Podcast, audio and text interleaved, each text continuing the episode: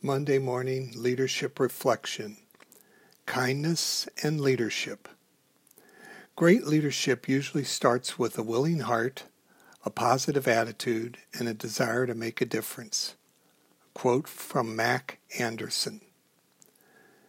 You as leader are always challenged, as Mary Beth O'Neill describes it, to lead with both backbone and heart. Integrating kindness into your leadership strengthens the heart in your leadership. The Culture Works firm identifies five ways that you as leader can integrate kindness in your leadership. One, walk in their shoes.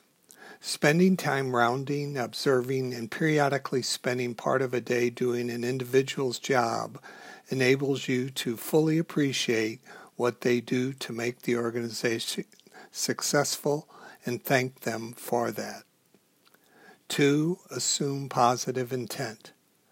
Cultures of low trust create a negative environment for productivity and innovation to flourish. Three, thank their loved ones too.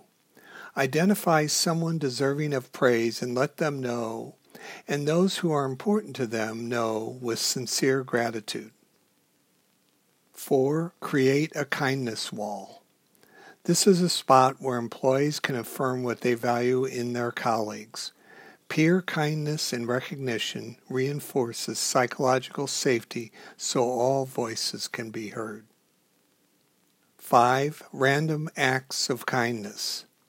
Examples might be listening to life experience of an individual who comes from a different background, helping a colleague who is underwater, uh, offering to do someone's least favorite task, praise a teammate in a staff meeting, or remembering someone's birthday or work anniversary. May you as leader this week select one or two of the above to display acts of kindness in your leadership.